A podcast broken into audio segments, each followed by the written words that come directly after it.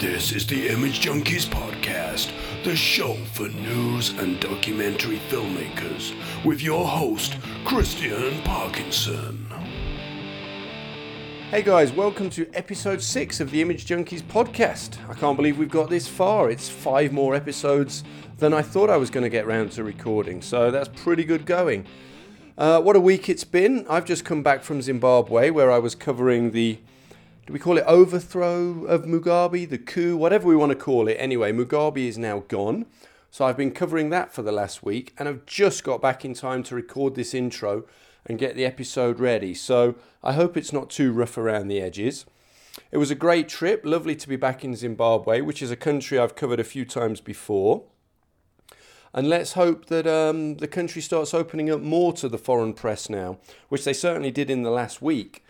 So yeah, fingers crossed for that. I had a nice time and a good trip, and it was great for me to cover a really big world news story, because I haven't actually done a lot of that in the last couple of years. As much as I love doing news features, which is fantastic, it was really good to work as part of a big team. I even worked on some TV edits, shoot editing for a major TV news bulletin, which I don't usually do, with most of my work being for online platforms. But it was great. Anyway, so back to today's episode. We're interviewing the fantastic, the one and only Rick Portier. Now, you may know him, if you follow camera people online, as @turdpolisher. That's his moniker on Twitter, and he's also got a blog of the same name, turdpolishertv.wordpress. Brilliant blog. He's a great writer, actually. I've just got his website, turdpolishertv.wordpress.com, open in front of me. Let me give you an idea of how well this guy writes. The rain started as we pulled into town. Not the rain we were promised. Driving, pounding, deep. The kind of rain sure to produce a glowing case of swamp ass. No, this rain was special. A nasty case of the grey drizzles. The kind of rain that turns streets and windshields into a greasy mess, but rarely collects in puddles. That's just the opening paragraph of one of his blog posts. He writes fantastically, and he's a hell of a good interviewee. I really learned a lot from this interview, and I hope you will too. So without further ado, here's Rick. Well, Rick, thanks for joining us. Tell us who you are, where you're from, and what you do. Oh, my goodness. First of all, I've been enjoying the podcast. I've listened to the last few episodes, and I'm really, you guys do things a little different on the other side of the pond, but, it's fun to learn. I've been a television news photographer, I guess, in local news, local television stations since back in 1990. Bounced around. I've probably hit 7 or 8 television stations in that time, and been everything from just the beginning grunt to a chief photographer at a station a while back, and now I'm just in the daily mix at the CBS affiliate in Baton Rouge, Louisiana. We're a top 90 market in the U.S., but really the quality and the stuff, I'd put our stuff up against anything in the top 50, because we've got a really, really good staff. Well, I'm just gonna ask you about that, because for non-US camera crew like myself, I often hear this, we're a top 50 station, or we're this, or we're that. But I personally have no idea what that means. So what does that actually mean? Well, it in the US, we're ranked by market size. So the number of people in your audience. Places like New York, Los Angeles, Dallas, Houston, those are the big markets in the US. And you kind of start up with one, and you kind of rank down. We're a top 100 market. We've probably got, in the immediate viewing area, we're talking 400,000 to 500,000 people, and then on the outskirts, maybe another 60,000 or so, kind of in what's called our DMA, our coverage area, and so we concentrate on news in that area. We don't get outside of that very often. If there's a big story, our coverage area is maybe 150, 160 miles from end to end. And if we get big news outside of that area, we'll go and do it, but it's not on a daily basis. So our travel on a daily basis. The furthest we'll go for just a regular story, 45 minutes to an hour. After that, we kind of let crews and other areas handle that. Right, I see. And how did you end up in Baton Rouge? Because did I read on your blog that you started in L.A.? No. I started in a little bitty town up in North Louisiana. L.A. is, you probably see it in L.A. and thinking Los Angeles, it's Louisiana. Oh, okay. I started off in a very small town as an associate producer, just trying to get my foot in the door. Jumped from there to a little bigger market, not much, in central Louisiana. Got out of central Louisiana, bounced around the Gulf Coast, the Gulf of Mexico coast, for a bunch of years. I'm originally from South Louisiana, and this was an opportunity to move back closer to home, and had some opportunities to move out into some bigger markets since then. But we decided we wanted our kids once they started school to kind of stay put. So that's why we're here. And I absolutely love the television station I'm working for right now, which is kind of odd in television. You know, you always find all kinds of things wrong in the places you work, but I really do love I love the shop I'm in. I really enjoy the photographers I work with, and our reporters. We do some really good stuff, and so it's a really good job offer would even be hard to take. Would be hard to move on. Yeah, no, I know what you mean. I mean, well, tell us a bit about your station then. I mean, for example, you know, you're are you part of like a pool of a sort of photogs there? How many of you would there be? Right, we've got probably seven photographers, dedicated photographers who go out every day and just shoot. And we've got, and that's kind of odd in this market to have that many. And we've got another 4 or 5 MMJs or one-man bands that do their own thing as well. So we've got a pretty good mix, and it's, you know, 60-40 on the photog side. Might be a little bit high for most markets this size, but I think we're right at the right mix. We're finding that that you need those, that two-person crew is crucial on a lot of things we cover. And so I'm paired up with a reporter on most days. If we're short reporters, I'm kind of an odd duck in that they'll send me out to report as well. And how do you find making that transition? Do you enjoy the reporting as well? I do. It's strange because they've kind of found, my management has kind of found my niche, you know, the kinds of stories I do well. And my news director came to me the other day and says, I've got a great story for you I'd like you to do. And, you know, so when I get those opportunities, I really like to do it. It's using some different muscles and some different skills that I don't get to use all the time. And I thought I would hate it. I absolutely thought I would hate it. But, From the first time I went out and did it by myself, I was like, you know, this really works, and it's a good fit. When I get bored working with reporters, I can go out and do something different on my own. Yeah, oh, fantastic! And you say you found your niche. What is that? I don't know what I would call it. It's sort of human interest, but then it's got a little bit of a news edge too sometimes. I like to call them just stories with some emotion, stories with some feeling, where you can actually develop a character really well, let the audience get to know that person and understand who they're personal stories. But they can also have a hard news edge. I mean, you can, you know, a teacher who's underpaid and is on strike or is at the legislature, fighting for a pay raise. So, you know, I'll go out and spend some time with that teacher, spend some time in her classroom, get to know her, do some stuff with her off the job and at the Capitol, and then kind of push that all together so people can see the bigger picture of how that one issue fades into every part of their life. Gotcha. You know, I think that sort of style does lend itself to people like you and I, because that's very similar to the sorts of stories I like doing on my own. Right. Personal stories, I don't know about you, and any reporter listening may be offended, but I often find, and maybe you're lucky that the reporters you work with are all fantastic people persons, but I find often photogs or cameramen, at whatever we want to call ourselves, are often very good at dealing with people, and sometimes our colleagues aren't as comfortable with people, and I actually think we can get the best out of people, you know, without another person there sometimes. I worked with a reporter this past weekend, and we talked about the same thing. Reporters go in for information a lot of times.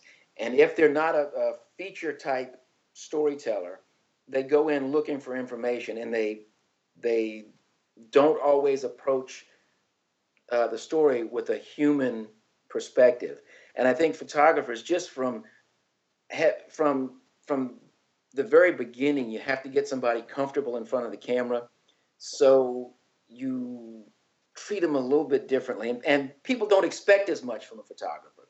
When they talk to a reporter, they're expecting that they have to deliver information and everything else. And with the photographer, they kind of let their guard down a little bit. So even when I'm working with a reporter, I'll let them get the interview out of the way.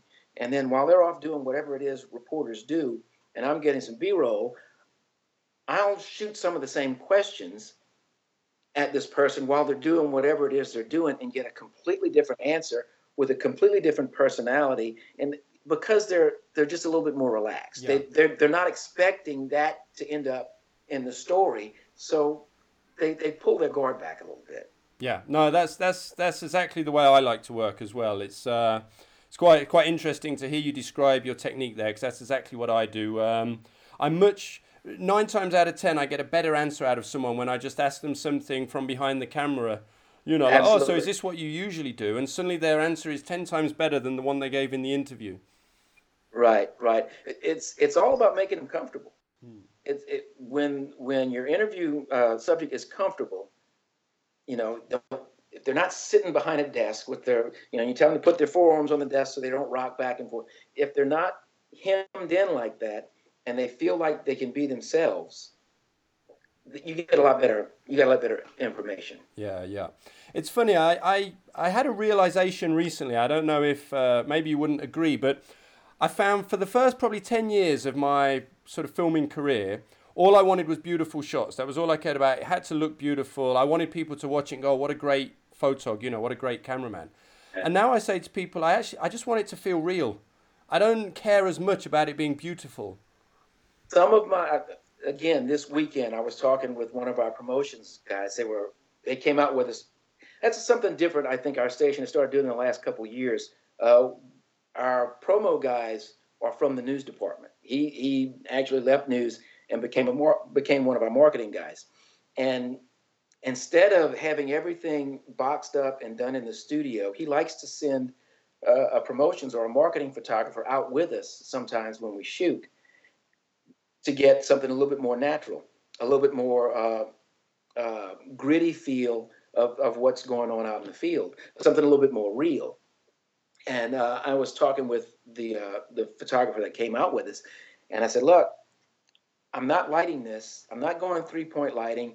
I'm not getting all dramatic. I'm going to use one panel light, maybe a backlight, something really soft. I want it to look natural. That's what I've been after in the last 3, 4, 5 years. I've really kind of gone to that instead of the really dramatic stuff, because I want something to feel real. And that's kind of part of what it's evolved. My kind of technique and my philosophy has kind of evolved into that, because there's so much out there. There's so much polished stuff out there that people are used to seeing. I wanted to feel real. And so if I can get away with no light and just natural lighting, it's not beautiful, as long as it's enough and I'm not throwing really bad shadows and it's not hard to look at, I'm going to go natural lighting all the way. Yeah. No, I agree completely. And I found myself recently, I'll watch a piece on the news and it'll be beautiful, absolutely beautiful. And all I can think is, it's so beautiful, it's kind of distracting. Like, it doesn't feel real. It feels like every shot's been staged, right. You know, and I really don't like that. Right. I don't think anybody will ever accuse my stuff of being too beautiful because I like to work fast, and I like to move around a lot. it's always about, and I don't know how you guys feel in the UK and everything about it, but I want the reaction more than the action. The reaction is where the story is where the emotion is where you get to know that person. And so I'm all about bouncing and moving. I call it the Muhammad Ali method of shooting. It's stick and move. I get my one good soundbite here, or I know I got something in this one spot. I'm up and I'm moving and I'm going somewhere else to get a different angle, a different feel, just to keep it fresh.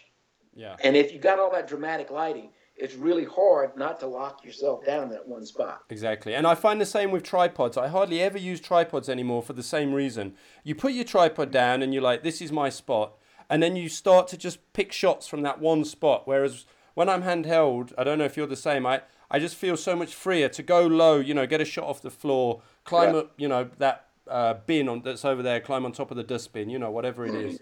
I use a tripod a lot because I really when the subject's not moving, I try not to be moving. But there are some. Yesterday I did a story about a fundraiser where they were barbecuing and fixing dinners and people in line getting plates and everything else. There was no way I was going to shoot that. You can shoot it with a tripod, and it's going to take you 3 times as long, and it's going to be beautiful. But I wanted the frenetic feel of it.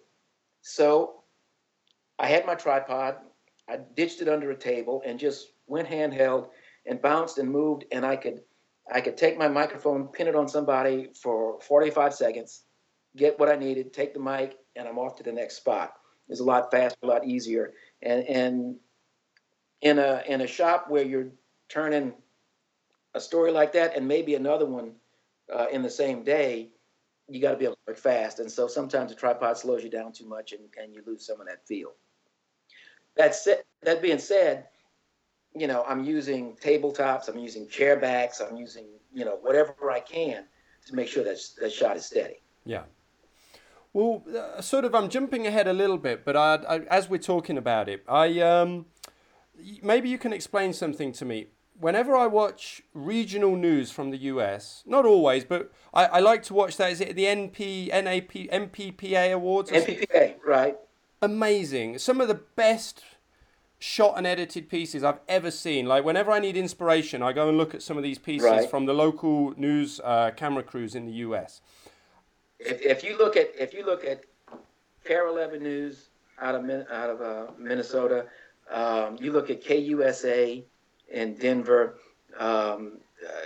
King TV up in Seattle. Those guys, they're amazing. Yeah. They really are. Amazing. So creative. I mean, their use of sound, I've never, even now, in any other country, I've never seen sound used like the way guys are doing it in the States right now, or have been over the last few years. You know, just like you were saying, just putting personal mics on so many different people. Like, you've got sounds coming from everywhere.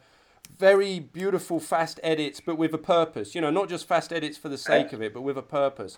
And it's just a really stunning style that only seems to be done in regional news in America. Why do you think that is, and how did that develop? I can't tell you how it developed. I'll tell you how I found it. When I started off in the business, I always felt like there was something I was missing. Like, I'm doing what I know how to do, but I'm letting the story down. I'm not telling this story as well as it could be told. And I don't know if it happens to any other photographers, but that ate at me for a long time. When I got into Baton Rouge, the first station I worked for here sent me to the National Press Photographers Association boot camp for a week. And I got there and I went, this is what I've been trying to do. This is what I know my stories have been missing. This is why I've been letting down some of these stories. And what they do at MPPA, it's amazing. They start you off, you get 5 minutes of tape. Well, it was tape back then. But you get 5 minutes, and you've got to tell a story in 5 minutes with no sound. It's just, and so you learn action, reaction. You learn how to sequence your shots really well, and you work off of that. And then they show you these amazing videos for a week of how people are using that sound And so you learn how natural sound furthers a story. And what I've kind of picked up and what I've kind of made my own is that sound bites can be used. There's no, and when I talk to classes at the university, there's no such thing as, it's all sound. It's not natural sound or interview or sound bite. It's all sound, and all of it can be used the same way. I can use a 1.5 second micro bite and stick it in a piece of track just like I can natural sound. Just like I can use the sound of water rushing in a creek, I can use 2 seconds of somebody saying something that imparts some kind of impact in the story. And so I think that's what you learn at NPPA. You've got all these guys experimenting, learning and doing these different things, and you get there and you see this and you go, wow, this is what my stories have been missing. And there are some markets in the States that really do a good job of it. Like I say, KSTP, Care 11, both out of Minneapolis, KUSA has some of the best shooting and best editing you'll ever see. King TV does a real good job out in Seattle. There's a bunch of other ones, but those are the ones that I watch. And then there are other markets that don't put a premium on that kind of storytelling, that it's run and gun, it's get it in, get it together, get it on, and we're on to the next. We're going to tell a story in a minute, 10 seconds, and that's it. And so I've kind of found a spot in Baton Rouge where my bosses and my reporters value that kind of stuff. And so that's really what I love doing. Yeah.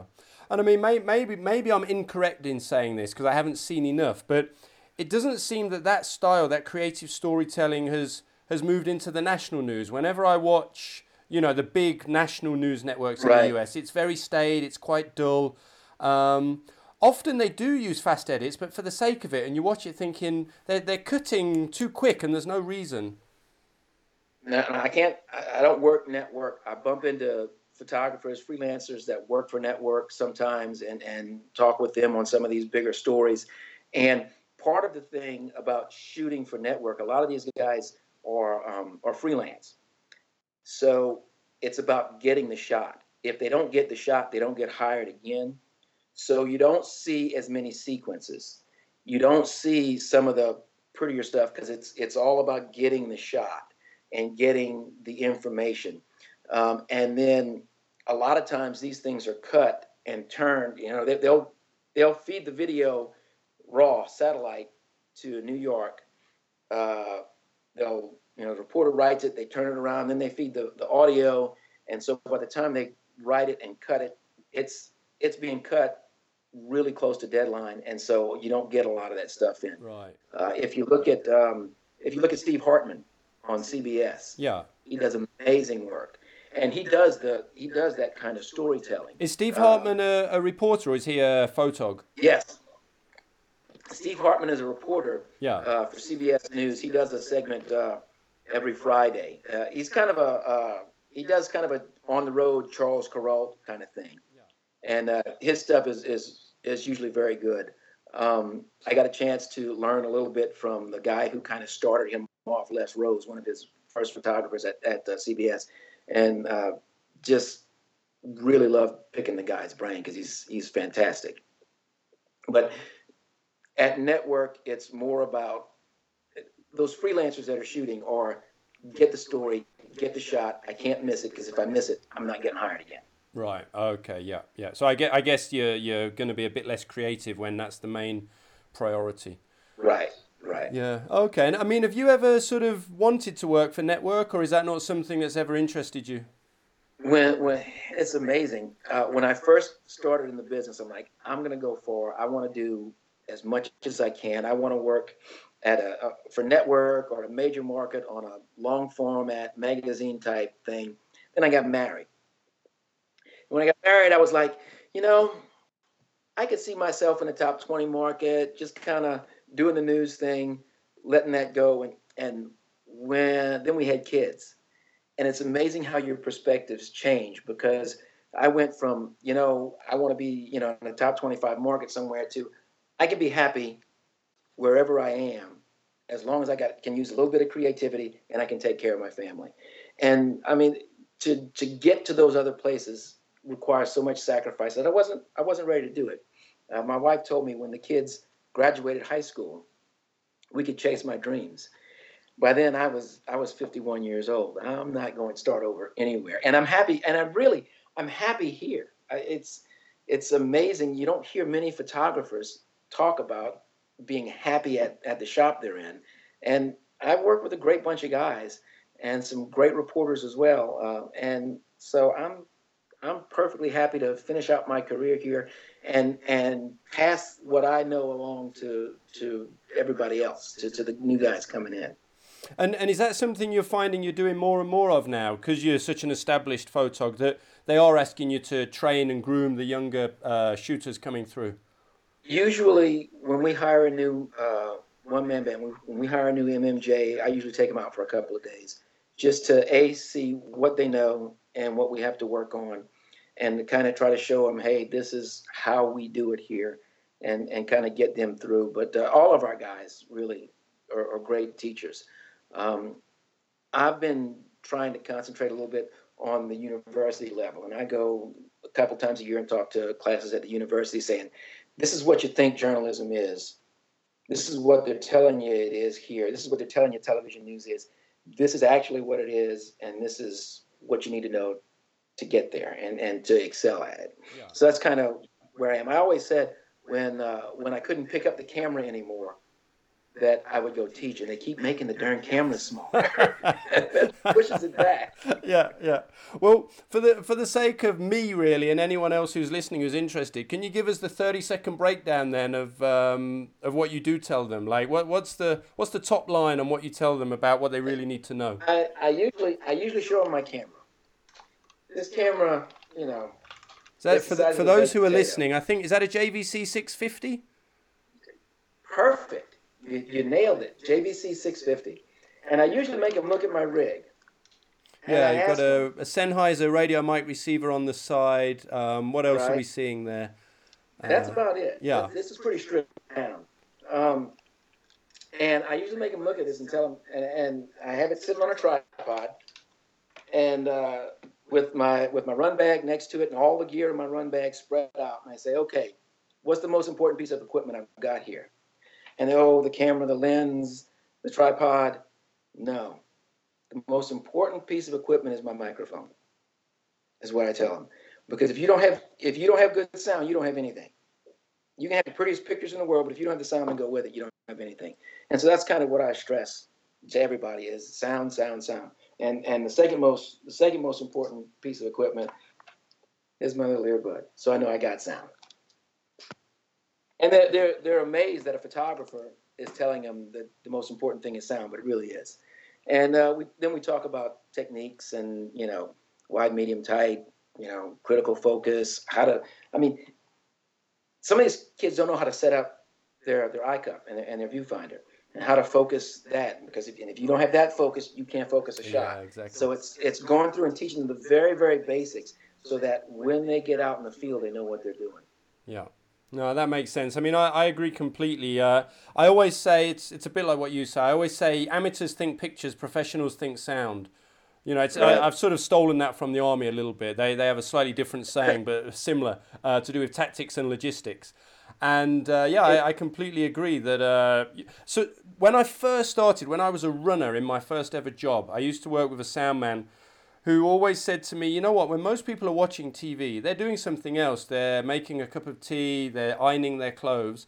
So even if they're not looking, they're still listening. So he says, no matter what the pictures do, the sound has to be perfect. He said, you can get away with bad pictures sometimes because a lot of people aren't even watching. But if you mess the sound up, everybody will notice. Absolutely.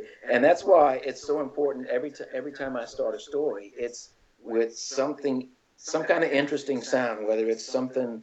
whether it's a one of those 2-second micro bites with some kind of real expression or emotion in it, or if it's just a really loud crash or some really clean nat sound, it's always something that they can hear to draw them away from whatever they're doing. And the picture's gotta pop as well, but it's that sound that's more important. Exactly. I mean, for anyone who's interested, they should check out your blog, shouldn't they? Because you put some of your films on there. You did that beautiful film, Man Amongst Men. What's that? You did that really nice film. Was it Man Amongst Men, about the car doing up the truck? That was one that my boss came to me and he said, "You're the guy in this place that I want to do this story because you're the one who can mine the emotion out of it and get it." That's probably the favorite story I've ever done.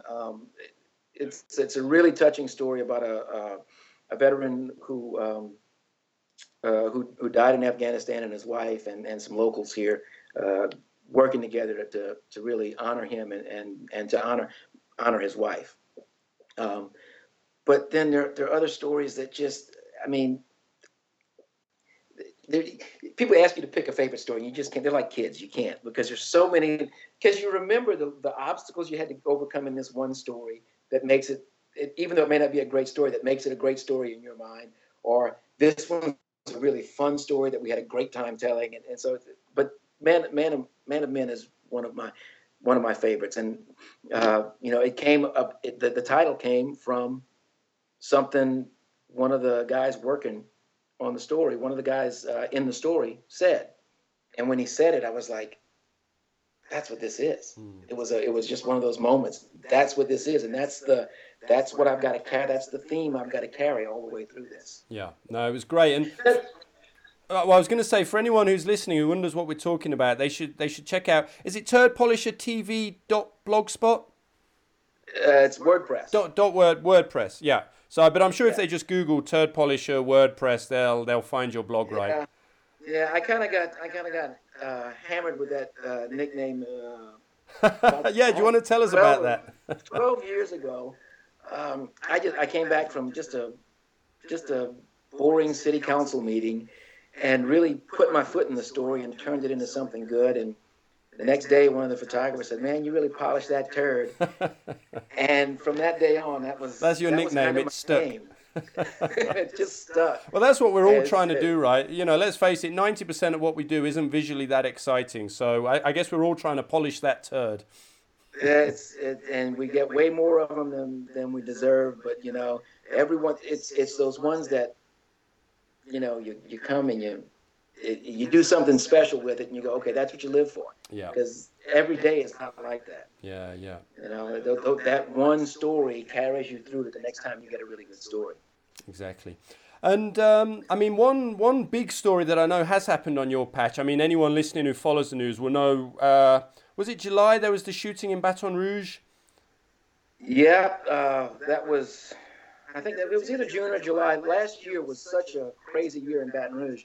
But we had July 5th, I think it was the shooting of Alton Sterling. A couple of white police officers shot what turned out to be an armed black man, but he may have been under their control. And so there were big protests and things from that, and almost a riot situation. That's I think where we come back to that MMJ versus a traditional news crew. Those situations were way too dangerous for us to send out our one-man bands. And so we had a little bit of an advantage over the other stations in town who were primarily one-man bands, that we could have an extra person out there watching your back. We sent 3 and 4 people out to the one spot just so that we would be safe. And I was in the middle of probably the most tense parts of it, where you had police clashing with some of the protesters and stuff. And then you follow that up a month later when, I bet 40 or 50% of our coverage area was underwater, under 6 and 7 feet of water. And that carried us through the rest of the year covering stuff with that. So last year was a really, really tough year in Baton Rouge. And how was it for you when, maybe it is a market where you don't necessarily have huge international stories that often, then suddenly you get 2 in a year. How did that sort of change your job and affect the station? And, how did you deal with such huge stories? It really, they were really big stories. And for the Alton Sterling thing, you know, right on the heels of that, we had 5 police officers shot. Kind of growing out of that right after the killings in Dallas. It stretches your team to the limit. I can't stress it enough, we have some really, really good folks that I work with.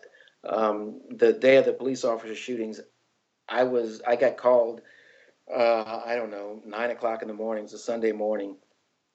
And they said, get to this location. I started on my way to that location, and I called up 2 other photographers that I know were already on the road and said, okay, where are you guys? Where are you headed? Who's closest? There was another photographer that was a little closer to the scene. And so I told him, you take that. I got the hospital. And we kind of coordinated with ourselves. But those were 16, 18-hour days back to back to back. And everybody in the station, not just in the news department, working on that. We had guys from sales and from the administration and from the studio all coming in, trying to help. Where do you need me? What can I do? Put me to use some kind of way. Our team is just, it's something that's entrenched in this newsroom that's not like any other newsroom I've ever worked in. When something happens, everybody comes in and says, what can I do to help? Where can I go? With the floods in August, 4 photographers sitting around a table. We had probably 130, 140 years of experience around that table. And we started counting the storms and the tragedies and everything that we had been involved in over our careers. Not a single one of us knew one person that was directly impacted by the tragedies that we had covered. Just in our television station in August, just the immediate people we worked with, the 100 or so people in the TV station, 26 people lost their homes in that flood. It's when you think about that, the numbers of, and that doesn't count outside your family, that doesn't count family, that doesn't count friends, that doesn't count neighbors, people you know, just people you work with, when you talk about the magnitude of something like that. But again, those 26 people flooded, don't have a home, living with relatives or in a hotel, showed up to work and said, what can I do to make sure this story gets out, that this gets on the air, that people know about it, that our community knows about it and knows what they need to do. And so it's just, I work with some incredible people. Yeah. Wow. I think I want to apply for a job at your station. It sounds amazing. It's not always amazing, but just when it hits the fan, yeah, our guys show up. Ah, that's and they brilliant. Show up hard. Brilliant. Well, look, Rick, I think I've taken enough of your time. We've been going about 40 minutes now, and it's Saturday, and I want you to go and have fun. I've got Christmas decorations to make, I think, for my wife a little later. That sounds like a horrific day way to spend the day, but I hopefully you'll enjoy that. Oh, it's fun. I'll be in my wood shop. That's the other thing I do. So, you know. Is that how you wind down and relax? Absolutely. I don't know if it's a photographer thing or what. I'm always got to be creative, and so I got to have a creative outlet even when I'm at home, and so I go in the wood shop and I make sawdust. Yeah.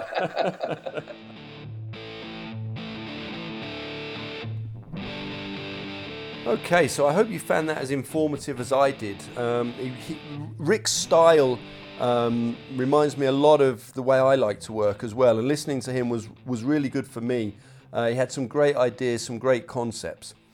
Now, before we go, I want to talk about his book, Shooter in the Crosshairs, which is the only book I've ever read about TV news cameramen. I'm sure there are others, but it's the only one I've read, and it was absolutely brilliant. I'm actually really disappointed this isn't, you know, a top bestseller. Let me read you the blurb from Rick's website. So the book Shooter in the Crosshairs by Rick Portier. Brock Nichols screwed up. When his television career went down in flames on the steps of a Dallas courthouse, it made national news and earned the TV photog a night in the lockup. Now Brock's stuck in the place where it all started, Baton Rouge, working for a mental midget like Percy Finch and his good news strategy that has viewers flocking to the competition.